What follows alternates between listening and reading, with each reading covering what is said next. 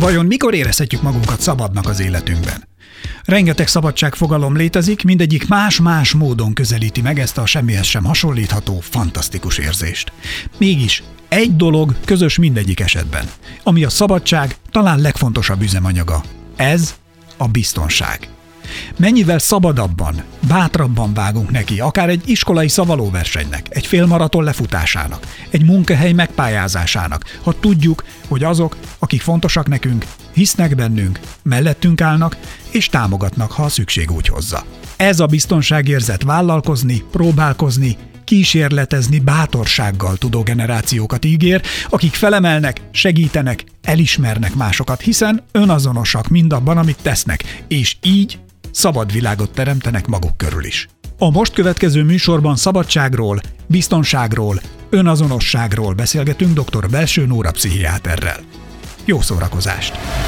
A podcastet a Volvo hívta életre. Doktor, először is nagyon szépen köszönjük, hogy elfogadta a meghívásunkat, és ebben a beszélgetésben a szabadság, a biztonság és az önazonosság megélése, ennek élménye és ezeknek a fogalmaknak, ezeknek az érzeteknek a hatása a fejlődő személyiségre, ez lenne a tárgy, amiről beszélgetnénk. Hogyha lehetne, akkor én azt javasolnám, hogy induljunk először talán a szabadság kérdés köréről, hogy ezt hogyan élheti meg egy személy, és ehhez talán, hogy el tudjunk indulni, ha meg lehetne fogni egy definíciót, hogy mondjuk a pszichológia oldaláról megközelítve, mi a szabadság élmény? Mikor érezzük szabadnak magunkat? Először is én is köszönöm szépen a megtisztelést, hogy meghívtak, és köszöntöm a hallgatókat is. Nos, hát a szabadság az egy, úgy gondolom, nagyon sok irányból értelmezhető fogalom, és minden korban, minden szociokulturális körben talán mást jelent. Nyilván, ha az egyén oldaláról nézzük, hiszen én pszichiáter vagyok, tehát én nekem mindig az egy ember a lényeges, akivel foglalkozom. Az egy ember szempontjából nincsen erre egyébként úgymond definíció, de én úgy gondolom, hogy az igazi szabadság az az, amikor teljesen ö, külső hatások nélkül, belső meggyőződésből, belső indítatásból tudok bármit választani az életemben, legyen az munka, szabadidő, hobbi, emberek, politikai párt, bármi. Tehát amikor azt érzem, hogy nincs rajtam külső nyomás, hanem én magam határozom meg azokat a dolgokat, amiket az életembe be szeretnék engedni, vagy amiket ki szeretnék zárni. Tehát összességében szabadnak érzem magam minden tekintetben, és ez jó. Ez egy érdekes dolog, hogy külső nyomást említette. Igazából mennyire tudjuk mi a átmedializált társadalomban kivonni magunkat a külső hatások alól? Igazából ez egyfajta tudatállapotra van ehhez szükség, egyfajta nagyon megfontolt, racionális gondolkodásmódra, mert én úgy gondolnám, hogy olyan nagyon nem tudjuk magunkat a környezetünktől függetleníteni.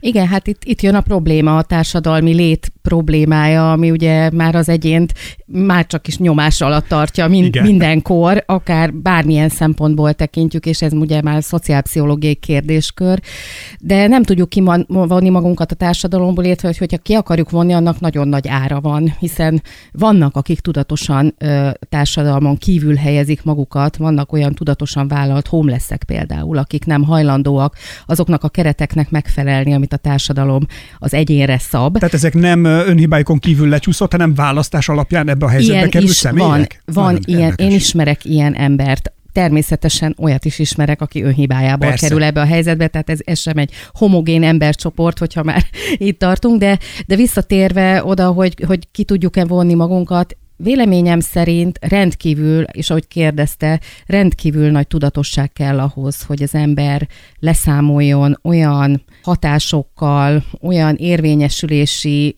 utakkal, olyan vágyakkal, amit elétál a társadalom, amit felkínál, hogy boldog leszel, hogyha mindezeket megteszed, és akkor neked jó lesz, ha betartod a szabályokat.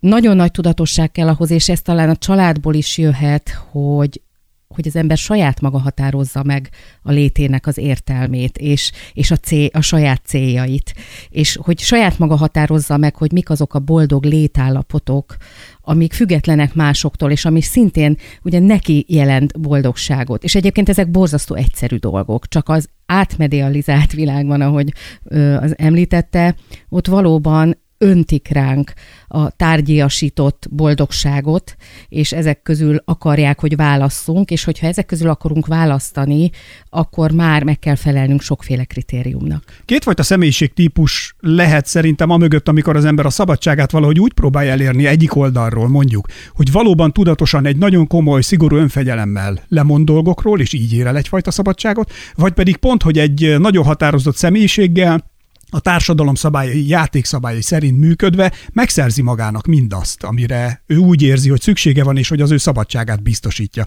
Ennek a két személyiségnek a konfliktusa, vagy ennek a két személyiségnek az érvényesülési lehetősége a társadalomban, melyik lehet a járható út?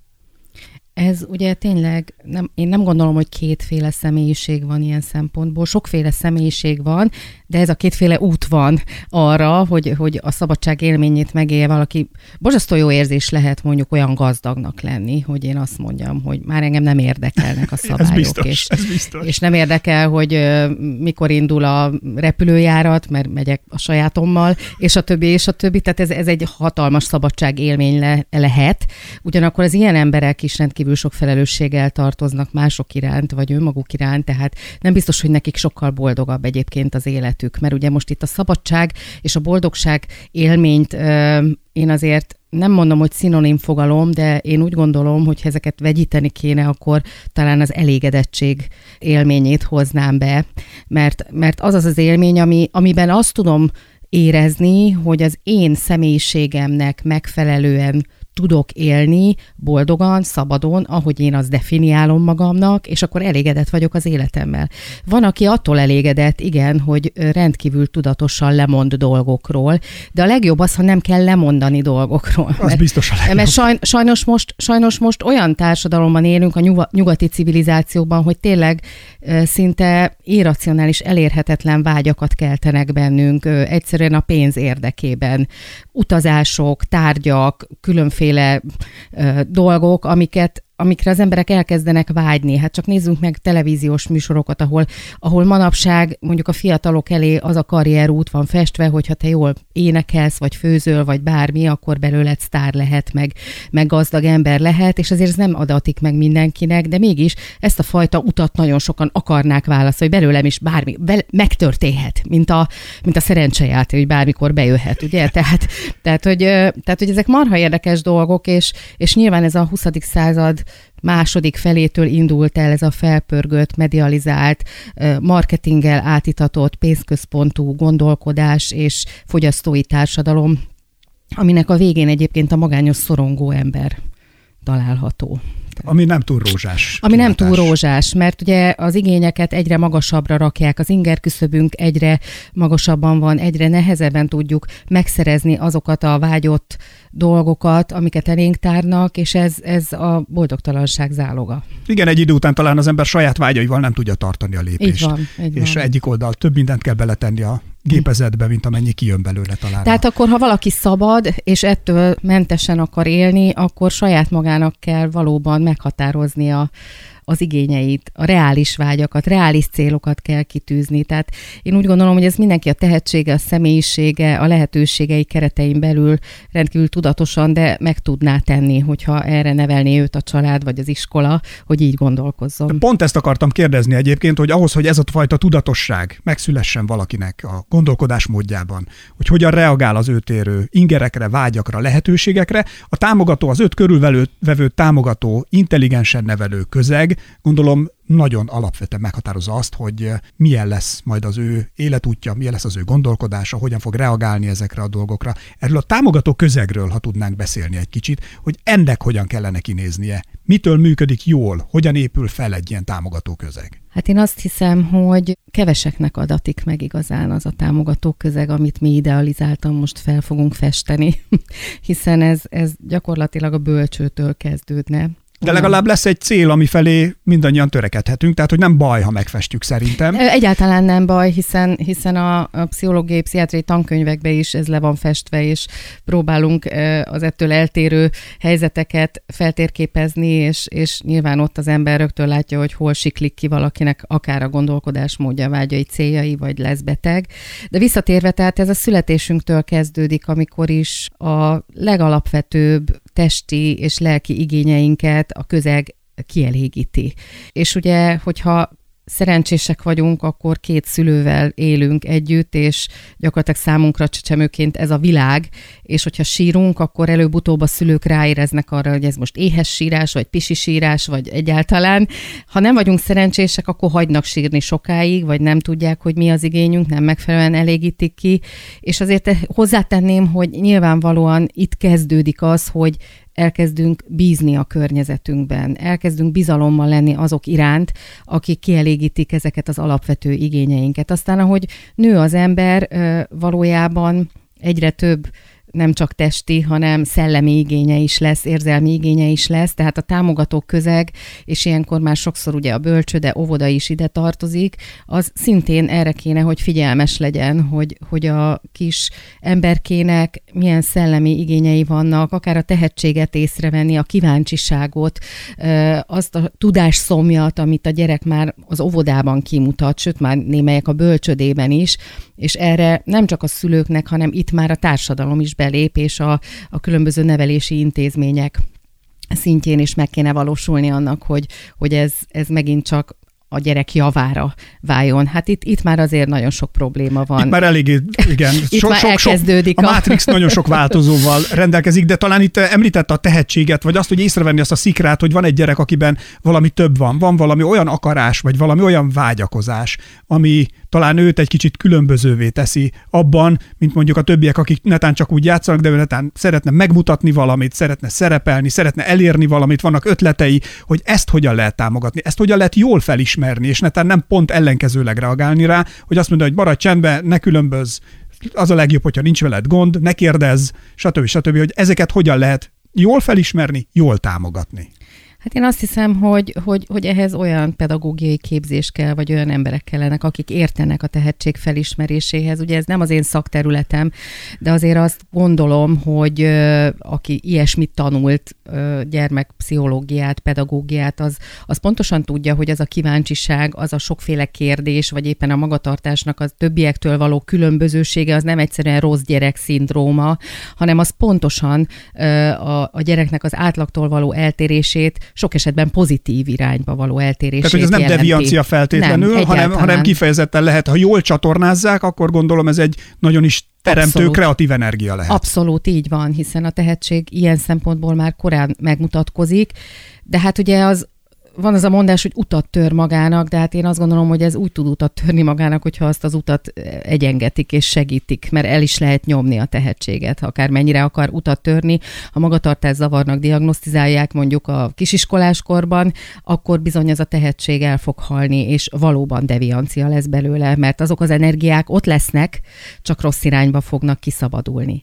Tehát a támogatók közegnek ez is feladata, hogy jó irányba csatornázza ezeket. Az, hogy lehetőségek teremtődjenek az ilyenfajta tehetségnek, az mennyiben hozható szintén kapcsolatba azzal a biztonságérzettel, ami szintén körülveheti azt a szemét. Egyáltalán az egyén oldaláról mennyire lehet úgy, hát talán tetten érni, vagy megfogni azt a pillanatot, hogy én biztonságban érzem magam, pontosan azért, mert tudom, hogy egy támogató közeg vesz körül, és ez a biztonságérzet egyfajta muníció lehet mindabban, amit én szeretnék elérni. Ha én biztonságban érzem magam gyerekként, bízom az engem körülvevőkben, akkor általában nyugodt és kiegyensúlyozott a viselkedésem, megengedem magamnak gyerekként, hogy kérdezzek, hogy reagáljak dolgokra, hogy részt vegyek a, a, a, abba az életbe, ami éppen körülvesz, legyen az a család, legyen az a az óvoda vagy iskola, tehát abszolút magabiztosan és aktívan élem az életemet. Nyilván, ha egy kicsit visszahúzódóbb személyiségről van szó, akkor kevésbé aktívan, hogyha egy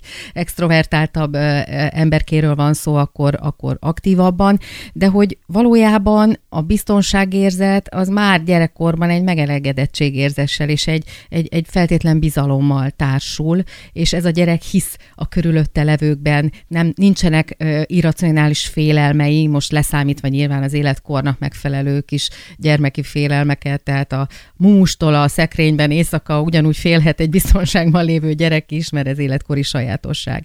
Tehát magyarul, magyarul biztonságosan érzi magát, és mer vállalni ö, dolgokat, meri elmondani a vágyait, mer őszinte lenni, meri elmondani a hibáit.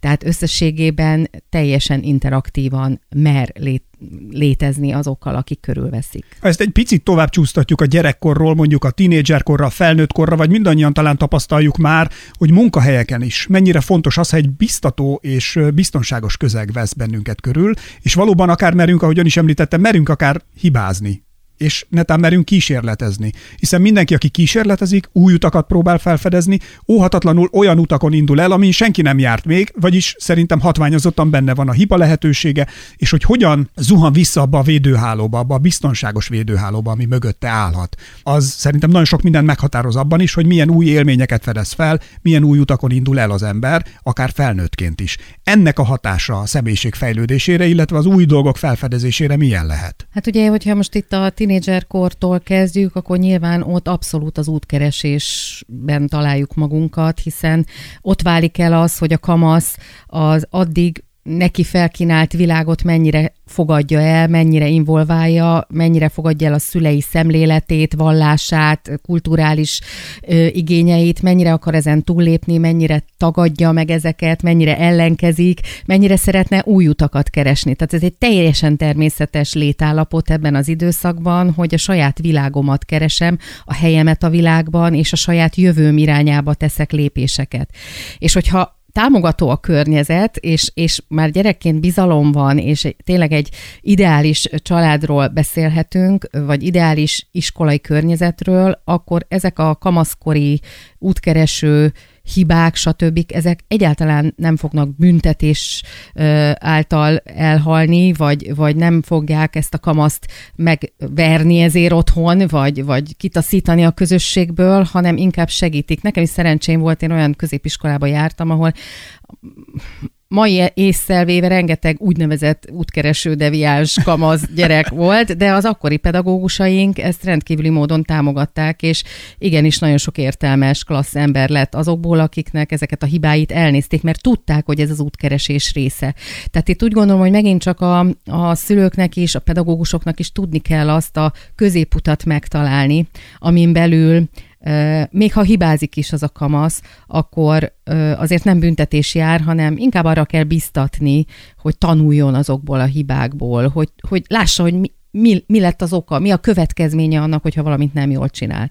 Amúgy pedig Ugye a kreatív ember egyébként is, aztán később a munkahelyen is, meg az élete minden területén is keresi az új lehetőségeket. Most nyilván, hogyha valaki konzervet pakol egy gyárba, ott elég nehéz a szalag mellett valami kreatívan másképp pakolni föl a konzerveket, de azért a szellemi foglalkozások nagy részében ez az újítás, tehát a tudomány is ezen az elven működik, hogy mindig újra és újra revidálja önmagát is akár, Hogyne. és a korábbi hibákat is megpróbálja elétárni, a tudományos világ elétárni, vagy az emberek elétárni, és, és sok esetben látjuk, hogy ez viszi előre a világot. Tehát mindenképpen a kreativitás az része kell, hogy legyen az életünknek, és az újítás is része kell, hogy legyen.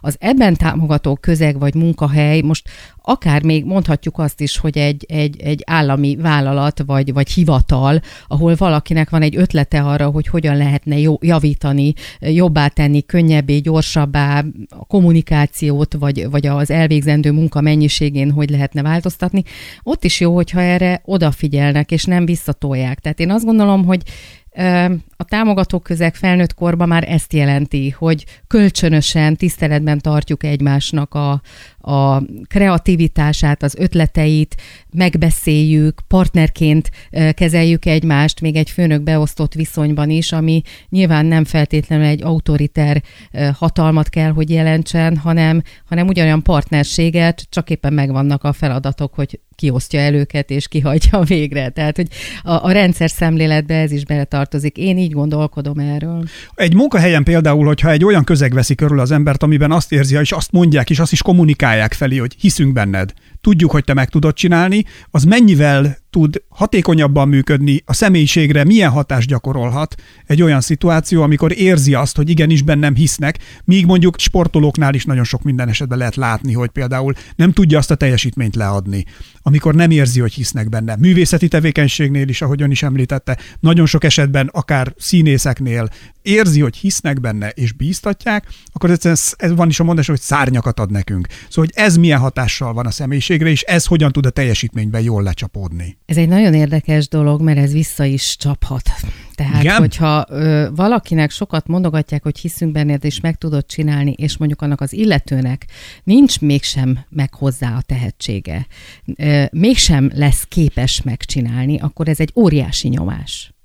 Tehát csak azt a munkavállalót, munkatársat, sportolót, művészt szabad ilyen szempontból bíztatni, akinél reális ez a biztatás. Tehát ez, igaz, ez borzasztó fontos. Bocsánat, hogy csak hogy akkor igaz az, hogy vannak ugyanúgy minden munkahelyen például egy jó vezetőnek fontos azt megkülönböztetni, vagy észrevenni, hogy melyek azok a kollégák, akik mondjuk egyfajta kreativitással rendelkeznek, és nekik igenis muszáj ezt a fajta utat biztosítani, és kik azok, akik igenis szeretik azt a biztonságot, mondjuk, hogy most a szó jó, jó értelmében mondom, hogy egy kis kockában gondolkodva, egy Excel táblázatban összerakja át a B-vel, és tökéletesen hozzájárul az adott projekt működéséhez, és a sikernek egy alapvetése, míg mondjuk egy kreatív személyiséget nem lehet egy ilyen feladatra beosztani. Na hát pontosan így van. Ez a, ez a lényege a dolognak, hogy egy jó vezető az felismeri ezeket a különbségeket, és ennek megfelelően kapja az illető a biztatást, mert, mert aki a biztonságot szereti, és azt végrehajtó típus, hogy úgy mondjam, és a kereteken belül szeret maradni, mert az, az jelenti neki a kapaszkodót, akkor ebben kell őt biztatni, hogy ebbe te nagyon jó vagy,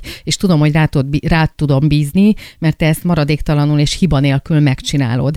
Míg az, aki kreatív és, és szárnyalóbb, ott, ott valóban a kihívásokat fejebb lehet egy picit rakni a, a mércét, és azt mondani, hogy figyelj, tudom, hogy ez nehéz, de tudom, hogy ezt meg fogod csinálni. Tehát magyarul jó esetben fel kell ismerni, hogy kit milyen módon támogatunk, és mit hiszünk. Egyébként ma a, az Európai Unióban például a munkahelyi e, pszichés traumák között az egyik legnagyobb e, kihívás az, hogy a, nagyon sok munkavállaló nem a végzettségének, képességének, tehetségének megfelelő munkát kapja, nem azt kell elvégeznie. Mondhatnék erre példát az egészségügyben, hogy mondjuk az orvosok nővéri munkát végeznek, vagy a nővérek olyan feladatokat kell, hogy ellássanak, amit orvosnak szabadna csak csinálni csinálni, és rengeteg ilyen példát tudnék mondani, mert egyszerűen próbálnak emberekkel spórolni, vagy egyszerűen nincs ember, és ezért. És ez egy nagyon nagy kihívás, és akkor ilyenkor hiába biztatom, hogy de tudom, hogy te meg tudod csinálni, mert hiszek benned, hogyha még életébe nem csinált olyan feladatot, és nem erre van kiképezve. Magyarul a személyiséget rombolni is tudjuk, vagy legalábbis bántani tudjuk azzal, hogyha ezt nem megfelelően használjuk, ezt a biztatást. Szerintem a személynek is, az egyénnek is felelőssége van abban, hogy hogyan tudja magát olyan közegben hosszú ideig elképzelni, és hogyan tudja magát olyan támogató emberekkel körülvenni, akik valóban az ő személyiségének, karrierjének, elképzeléseinek, vágyainak támogatói, szupportjai lehetnek. Hogyan tudjuk ezt jól tudatosítani, biztosítani magunkban, hogy valóban ilyen személyekkel vegyük körül magunkat. Tehát, hogy mondjuk tudjunk, merjünk nemet mondani. Én csak saját magamról tudom azt, hogy én is voltam olyan munkahelyen, ahol utólag visszagondolva tudtam, hogy ott nekem nemet kellett volna mondani, nem kellett volna benne maradni. Nem ők voltak a hibásak, hogy olyan feltételeket támasztottak és olyan körülményeket működtettek, amelyekben mondjuk nem volt jó ott lenni. De hát ez egy idő után az emberek nyilván világossá válik, de ez idő kérdése. Szóval hogyan tudjuk ezt minél hamarabb tudatosítani, és netán meg is valósítani? Hát, hogyha az az érzésünk van, hogy nem vagyunk jó helyen, hogyha nem azt érez érezzük, hogy én oké okay vagyok, és a többiek is okék, hanem, hanem egyfajta diszkrepancia van, hogy én érzem magamról, hogy oké okay vagyok, de valahogy a környezet nem oké, okay, vagy pont fordítva, hogy ők tök okék, de én ebben nem érzem jól magam. Tehát most itt nagyon leegyszerűsítem a dolgot, de ez a lényege, hogy, hogy nem kell ezt túl, túl misztifikálni, egyszerűen érzi, éreznie kell az embernek az, hogy az a közeg, amiben létezik, az őt és akkor visszatérek a korábbiakra, elégedetté teszi, kihívásokkal teli boldogságot okoz-e, meg tud-e felelni annak a követelménynek, amit saját magának feltesz, vagy amit kívülről kap, vagy sem. És akkor igen, meg kell tanulni nemet mondani. Én, amikor kezdtem a szakmámat a kórházban, Lipót mezőn annak idején, a másodfőorvos ezzel kezdte, hogy Nóra, neked meg kell tanulni nemet mondani. Mert nem tudtam nemet mondani, mert sok volt a kihívás, meg szorgalmas próbáltam lenni, meg mindenkinek segíteni, de nem lehet, mert akkor az embert elárasztja minden, és, és az már saját maga kárára van. Ugye pszichiáterként nagyon gyakran találkozom olyan túlterhelt, szorongó, de depressziós emberekkel, akik akár ilyen munkahelyi helyzetek miatt, amiből nem tudnak, nem mernek, nem akarnak kijönni, szenvednek, és, és őnekik is ezt kell megtanítani azon kívül, hogy ezeket az állapotokat nyilván valamilyen módon kezelni kell, hogy, hogy merje ismerni önmagát, tehát az önismeret is nagyon fontos, azért ez zárójelben megjegyzem, hogy ismerje önmagát, hogy neki mi a megfelelő, és merjen váltani, változtatni, irányt váltani, akár egy hozzá, hozzátanulással, akár valami anyagi lemondással, mert ugye ez is nagyon fontos, hogy oké, okay, váltanék, de ott rosszabbul fizetnek. Oké, okay, de a boldogságnak mi az ára? Ugye? Vagy az elégedettségnek? Nagy Tehát, kérdés. Na, ez nagyon nagy kérdés. Jó, nyilván ma ilyen világot élünk, hogy rendkívül fontos minden fillér minden ember számára, tehát nem olyan egyszerű mindig ki kipördülni egy ilyen rossz munkahelyi helyzetből, vagy akár egy rossz párkapcsolatból, vagy házasságból. Mert ugye azért a magánéletről még nem beszéltünk, de azért ott is a szabadság élmény, ha a, a, a fő témánkra, ha visszatérek, azért ott is meg kell, hogy legyen. Tehát az emberi kapcsolatainkban. Hogyan tud az önismeret nagyon jó táptalaja lenni annak, hogy valóban a szabadságot és a biztonságérzetet is megfelelően tudjuk a saját életünkben magunkhoz ölelni és működtetni, megélni. Ebben hogyan tudunk fejlődni, haladni az önismeretben? Én úgy hiszem, hogy nagyon sok ember eljut oda, hogy egy idő után kénytelen a saját maga erősségeit, gyengességeit, pozitív, negatív tulajdonságait, képességeit, készségeit számba venni. Tehát időnként le kell ülni és számot vetni magunkkal. És ugye egy felszínes önismeretig mindenki eljut, mert hogyha most ezeket a kérdéseket felteszem, akkor a legtöbb ember azért tud válaszolni. Ugye mélyebb önismeret ott kezdődik, amikor arról is elgondolkodom, hogy vajon én milyen hatással vagyok más emberekre, hogyha találkoznak velem, beszélnek velem, akkor mit gondolnak rólam, milyen benyomást kelthetek, félelmet éreznek-e, neve nevetnek-e rajtam, szépnek-e, csúnyának találnak. Tehát, keresik-e hogy legyenek, a társaságom? Keresik-e a társaságomat, vagy, vagy ha kiközösítenek, miért közösítenek ki, és fordítva, hogy nekem mi a komfortos, hogy milyen típusú emberekkel érzem én jól magam, kik hozzák ki belőlem a jót, kik a rosszat, kik keltenek bennem félelmet, tehát magyar, magyarul egy ilyen transpersonális, pszichológiai térben is képes legyek önmagamat látni, na ez már valami, hogyha önismeretről beszélünk, és hogyha ezeket végig tekinti valaki, akkor azért nagyjából el tudja azt képzelni, hogy, hogy milyen élet való neki, hogy tényleg akár pályaválasztás szinten, hogy egy irodában ülni egész nap, és, és kereteknek megfelelően biztonságos munkát végezni a komputer előtt, vagy, vagy nem bírja a bezártságot, és, és szabadon ö, jobbra-balra menni, emberekkel találkozni, hogy egy szélszes típus, kereskedő típus, vagy, vagy inkább egy vezető típus valaki, vagy egy analitikusabb szemléletű, aki, akinek 5000 féle dolgot végig kell venni, legyen az a természet megfigyelése, vagy, vagy egy, nem tudom én, matematikai elemzés. Tehát ezeken a szinteken is ismernem kell önmagam. És akkor így tudok az elém táruló lehetőségekből választani. Vagy keresni aktívan olyan lehetőségeket, amikben én aztán a legkényelmesebben érzem magam. Mikor juthat el az ember az önismeretnek arra a fokára, amikor már kijelentheti azt, hogy igen, tudom, hogy a saját életem marsalbotja az én kezemben van, és igenis én vagyok a főnök, én vagyok a főszereplő a saját életemben, és ehhez igazítok mindent, és minden döntést, és minden választást. Ezen az úton hogyan kell elindulni, vagy hogyan lehet megérkezni ebbe az állapotba? Hát ez egy nagyon jó kérdés. Ugye azt is szoktuk mondani, hogy ha valaki elég sok pofont kap az élettől, akkor elég gyorsan el tud jutni hát ebbe Fel kell ismerni állapotba. azokat a pofonokat, hogy ne kapjuk meg mindig, vagy hogy megkérdezni egyáltalán, hogy miért kapom Igen, ezeket a pofonokat. Pontosan, tehát ebből tanulni lehet. És nem másokat hibáztatok mindig, hogy én csak pofonokat kapok. Első dolog az alapvetés felismerni azt, hogy igen, ezért én voltam a hibás. Vagy igen, én vagyok a hibás csak azért, ezt nem hogy... ismerik fel az emberek a legtöbb Ez miért ilyen nehéz egyébként ezt a lépést megtenni? Elismerni azt, hogy én vagyok a felelős az életemért. Azért nehéz, mert az ember úgy úgy van beállítódva pszichésen, hogy akkor érzi stabilan magát, hogyha a saját magát pozitívan látja. Nem szeretjük látni saját magunkat negatív színben. Nem szeretünk szembesülni uh-huh. a saját negatív tulajdonságunkkal, nem szeretünk haragudni önmagunkra, nem szeretjük azt a fájdalmat megélni, ami tulajdonképpen annak a fájdalma, hogy igen, én sem vagyok szent és sérthetetlen, én is hibázhatok, és lehetek bűnös is akár. Tehát ez, ezekkel egyáltalán nem szeretünk szembesülni. Ez nem felszabadító, ez nem, nem ez a végső szabadság, amikor tudom azt, hogy nehéz, pont ez lehet a szabadság nehézsége is Pontosan. talán, hogy nehéz, de ezekért a dolgokért én magam vagyok a felelős. Hát ez a legfelszabadítóbb. Tehát, hogyha az ember el tud erre a szintre jutni, hogy nem kifeje projiciálja a, a különböző hibáit, hanem, hanem önmagába kezd el kutakodni, és viszonylag objektíven meg tudja állapítani azt, hogy abban a helyzetben mondjuk tranzakció szintjén nyilván a másiktől is érkezett impulzus, vagy az élethelyzet olyan volt, de azért abban én is beleraktam a magamét. És hogyha ezt el tudja fogadni az ember,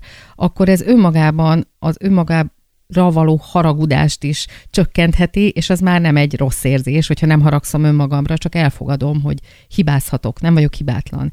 Tehát én szerintem valahol a szabadság élmény itt kezdődik, hogy igen, elfogadom magam gyarló emberi lénynek, aki hibázik, aki nem mindig mindent jól csinál. De törekszik, hogy jobb De legyen. ugyanakkor így van, ugyanakkor erre törekszik, és időnként ez sikerül is neki. És És, akkor jó. meg, akkor meg üdvözölje magát ezért, vagy ünnepelje meg magát. Így van. Ezen az úton hogyan lehet elindulni? Tehát az önismeretbe így hogyan lehet szakember segítségével, olvasással, nagyon komoly megfigyelésekkel? Mi az, ami ilyen bennünket elindíthat ezen az úton, hogy valóban elérjük ezt a fajta szabadságot, biztonságot, önazonosságot?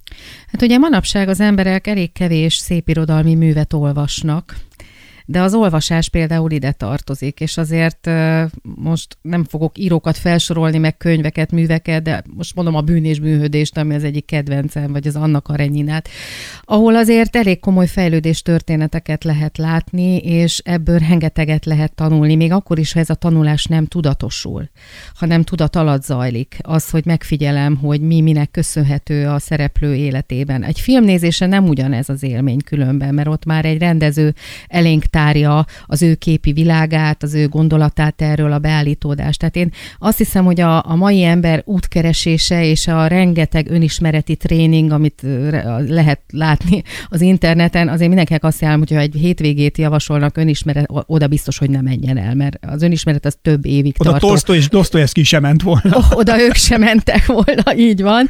Tehát itt kezdődne, és ez ma a mai ember, a mai fiatalok életéből hiányzik, és nem véletlen, hogy sokkal kevésbé jellemző rájuk egyébként az a fajta önismeret, viszont keresik. Tehát az olvasás mellett nyilván rengeteg segítőkönyv van, ami elétárja, az emberek elétárja azt az utat, amin végig lehet menni. Hát ezt is értő füllel kell olvasni, mert nagyon sokan könyvtárnyi ilyen segítőirodalmat felhalmoznak otthon, és mégsem mennek egyről a kettőre. Tehát én úgy gondolom, hogy nagyon sokszor indításnak egyébként érdemes szakember segítségét is ö, igénybe venni, mert ez nem azt jelenti, hogy valakinek évekig járni kell hetente pszichológushoz, de sok esetben egy-egy elültetett gondolat, egy-egy mankó, amit kap, egy-egy külső megerősítés, az tovább tudja görgetni, és, és tovább tudja vinni. Tehát ezer lehetőség van. Az önismeret és a pszichológiai kezelés között van egyébként különbség, amikor valaki önismereti tréningbe jár mondjuk, vagy pedig valóban egy adott problémával próbálja, vagy pedig ez valahol aztán összefolyik a kettő egy, egyé. És akkor még nem említettük a pszichiátriát, aki én vagyok, hogy én meg ugye konkrétan betegekkel foglalkozom, ami meg már a végső pontja. Igen. annak, hogy se önismeret, se pszichológiai kultúra. A pszichológiai kezelés, az, ha a szóban is benne van, az egy kezelés. Tehát ott valóban valamilyen élethelyzeti problémát, vagy akár egy pszichiátriai betegség melletti pszichológiai gondokat pszichoterápiás módszerekkel, úgynevezett módszerspecifikus terápiákkal gyógyít. Az egy gyógyító folyamat, és jó esetben ezt klinikai szakpszichológus végzi egyébként, míg az önismeret, ugye a, a megfigyelésen, empirikus adatokon ö, alapuló megfigyelés, azt pszichológus végezheti, és az bármelyik egészséges ember, akinek semmilyen mentális problémája nincsen, vagy éppen nincs az életében ö, valamiféle konfliktus is, elmehet. Tehát önismereti ö, útra bárki ráléphet, ez nem jelent betegséget, vagy nem, jelent, az, nem jelenti azt, hogy feltétlenül problémás embernek kell lennie. Hogyan lehet elsajátítani az önreflexió lépéseit egyébként? Erre van-e valami módszer, ami megosztható? Akár csak néhány pontban. Nézzünk többféle tükörbe. Ez mit Tehát jelent? ez azt jelenti, hogy, hogy figyeljük a környezetet, hogy hogy reagál ránk, próbáljuk a kritikákat is megfogadni, kérjünk minél több olyan embertől, aki szeret, elfogult vagy kevésbé elfogult velünk kapcsolatban visszajelzést.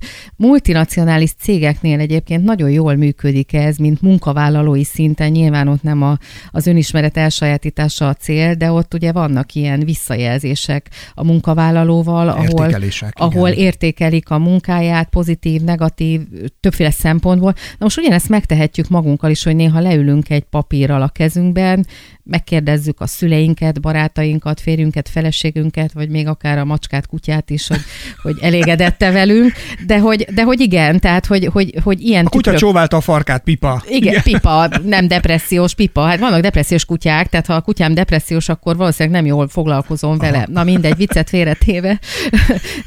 Valójában tükrök alatt ezt értem, hogy minél több olyan visszajelzési lehetőséget vegyek figyelembe, ami aztán én bennem is a magamról való gondolkodást tovább alakítja. Az érzelmeink kifejezésének képessége az hogyan erősítheti az önazonosságunkat, hogyha valóban szabadon kifejezhetjük az érzelmeinket? Hát az mindenképpen nagyon jó dolog, ha képesek vagyunk erre. Nem minden ember képes. És miért egyébként. nem leszünk képesek? Miért folytjuk el ezt? Gyerekként gondolom ez mindenkinek működik, és valahol az út közben ez mintha elveszne. Hát mert erre, erre idomítják a gyereket, hogy minél kevesebb érzelmet mutasson. Hozzáteszem, hogy evolúciós pszichológiai oldalról nézve ugye az érzelmek kimutatása az sérülékenységet jelent, tehát az mások ki tudják használni. Akár a pozitív érzelmeimet, akár a negatív érzelmeimet fejezem ki, Nyilván a harag, a düh, ami energiát is sugározhat, az nem feltétlenül rossz, mert az, az meg félelmet kelt másokban, de ugye azért az érzelmeinknek megvannak ezek a, ezek a funkciói, hogy egyrészt egyfajta mentális radarként a környezethez való viszonyulásunkat fejezik ki, tehát a legfontosabb az, hogy mi magunk fölismerjük, hogy milyen érzelmet élünk meg az adott pillanatban, az nem mindig szükséges, hogy ezt mások is lássák. Tehát van, amikor direkt elrejtjük. Tehát amikor egy, a fiúgyereknek azt mondják, hogy ne sírjál, ez katona dolog, Igen. akkor ez egy két, két oldalú, mert egyrészt nem feltétlenül jó, hogy nem merik ezek után majd kimutatni legalább az édesanyja felé az érzelmeit. Ugyanakkor a társadalom nem biztos, hogy jó néven veszi, vagy, vagy, vagy pozitívan veszi azt, hogy egy férfi elsírja magát mondjuk egy konfliktus helyzetben, és, és ezzel hátrányba tud kerülni. Magyarul ez is egy ilyen érdekes kettős dolog, hogy mikor érdemes, mikor nem érdemes kimutatni az érzelmünket. Ugye egy pókerpartiban egyáltalán nem mutatjuk ki, míg vannak olyan párkapcsolati vagy egyéb helyzetek, amiben meg pont ezt várja tőlünk a partnerünk, hogy minél több érzelmet kifejezzünk. Tehát valójában inkább ezt kéne megtanulni, hogy mikor lehet, érdemes vagy kell érzelmet kinyilvánítani, és akkor azt bátran merjük vállalni. Pedig egy történetmesélés attól kezd működni, amikor valóban az érzelmeket tudja, mindegy, hogy férfi, aki katona dolog, ha elesik, vagy egy hölgy írja meg ezeket a dolgokat, ezzel fogunk tudni azonosulni, ezzel tudnak rezonálni a többiek szerintem. Egy jó vezető vezető, hogyha például valóban ki tudja mutatni a kétségeit például egy vállalkozói környezetben, és el tudja mondani azt, hogy neki bizony vannak aggodalmai, szorongásai, Igen. de közben van egy víziója is, amit ő szeretne követni, akkor gondolom azt tudja működővé tenni azt a közösséget, például azt a vállalkozást. Igen, hát most mondta ki a lényeget, hogy közben ott van a vízió stabilan, tehát hogy maga az, hogy aggodalmam van, vagy vannak negatív érzelmeim a helyzettel kapcsolatban, ez nem azt jelenti, hogy kétségbe vagyok esve, és, és nem tudom, hogy hogyan tovább. Tehát ez nem egy kilátástalan kétségbeesés, hanem, hanem azért látom a saját helyzetemet a saját érzékenységemben. Ez, ez így van, és ebben mindannyian különbözőek vagyunk. Az a lényeg, hogy a célképzetet tartsuk, tehát, tehát hogy tudjuk, hogy merre kell haladnunk, és ehhez keressük a, az eszközöket, a megoldásokat, akár úgy is, hogy igen, kommunikáljuk a negatív érzéseinket is. Milyen jutalom, ha szabad ezt így idézőjelben mondanom, várhat ránk, hogyha végigmegyünk egy ilyen önfelfedező úton? Hát amivel kezdtük a beszélgetést valójában az, hogy minél több boldog pillanatot leszünk képesek megélni, minél több mindennel leszünk képesek megelégedni az életünkben, ami nem feltétlenül a lemondás, mert az a, ugye, hogy, ahogy már mondtam az elején, az a jó, ha nem kell lemondanunk. Tehát, hogyha én elfogadom azt, hogy én nem fogok tudni minden télen elmenni egy nem tudom én, egzotikus helyre, mert nekem ez nem fér bele az anyagiakba, meg minden, és erről nem azt érzem, hogy kénytelen vagyok lemondani, hanem azt mondom, hogy nem is biztos, hogy oda kell vágynom. De tud friss levegő lenni Magyarországon Pont is. ezt akartam mondani, hogy, hogy, hogy, hogy én, én nagyon jól érzem magam mondjuk a bükkben is, vagy, vagy a Balaton partján, és hogyha nekem ez elég, és ott ugyanolyan boldog pillanatokat tudok megélni, akkor megelégettem. Tehát, hogy idáig eljusson az ember, hogy a saját reális uh, vágyait, céljait kielégíthesse, és akkor az már egy nagyon jó érzés. Egyébként kívülről szemlélve egy autonóm személyiség az inkább, és ezt most megint csak idézőjelben mondom, félelmetes, vagy inkább irigylésre méltó?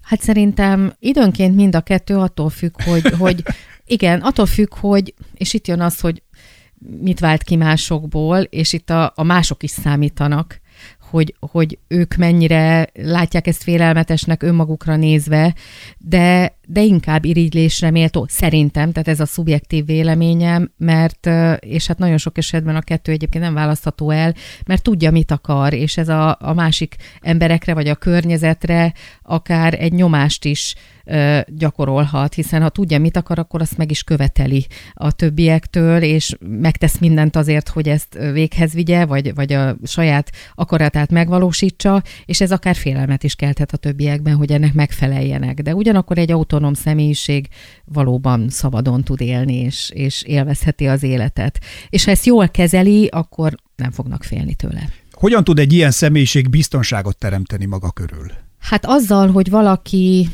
autonóm és önmagát tudja adni, és hiteles a mindennapokban, az azt jelenti, hogy mások számíthatnak rá. Tehát, tehát ő a környezetében valószínűleg ezt az érzést fogja elültetni, hogy igen, te tudod, mit akarsz, tudom, hogy vannak jó gondolataid, ötleteid, támogatásod, számíthatunk rád.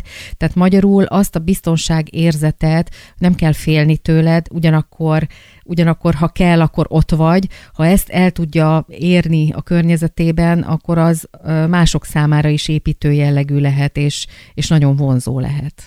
Az biztos, hogy önmagában ugye a szabadság, biztonság és az önazonosság élményének megélése azért az egy nagyon sokrétű, és ahogy most itt az elmúlt beszélgetésünkből kiderült, azért ez egy nagyon bonyolult és nem egyszerű elérni cél. Hogyan tudja az ember mégis leginkább megnézni és átfogni a saját életében ezeket az élményeket, és, és elindulni ezen az úton, hogy, hogy ne legyünk túl sziruposak, vagy nagyon ezoterikusak ebben a megfejtésben, de hogy, hogy mi kellett hozzá? Szerintem nagyon egyszerű dolgok kellenek hozzá. Tehát a szabadságot eléggé körbejártuk az Igen. imént, azt most nem fejteném ki. Az önazonosság Magyarországról talán annyit, hogy, hogy igen, tehát hogy én valóban a saját önreflexióimnak megfelelően képes legyek azt az életet élni, ami valójában rám szabott.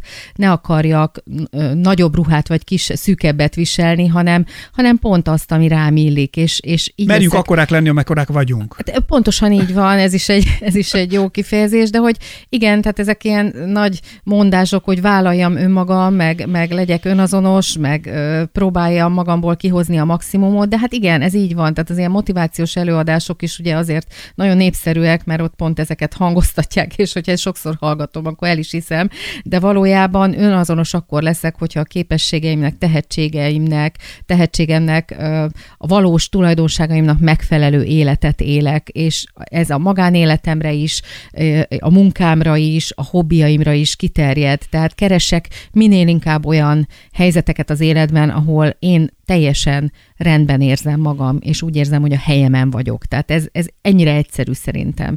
És, és ehhez ennyire néhány, nehéz. És ennyire nehéz, és ehhez néhány apró dolgot is persze lehet segéderőként hívni, egy sport, egy hobbi, bármi is, ugyanúgy engem egészíthet ki, hogy még, még inkább teljes életet éljek. Nagyon szépen köszönöm a beszélgetést.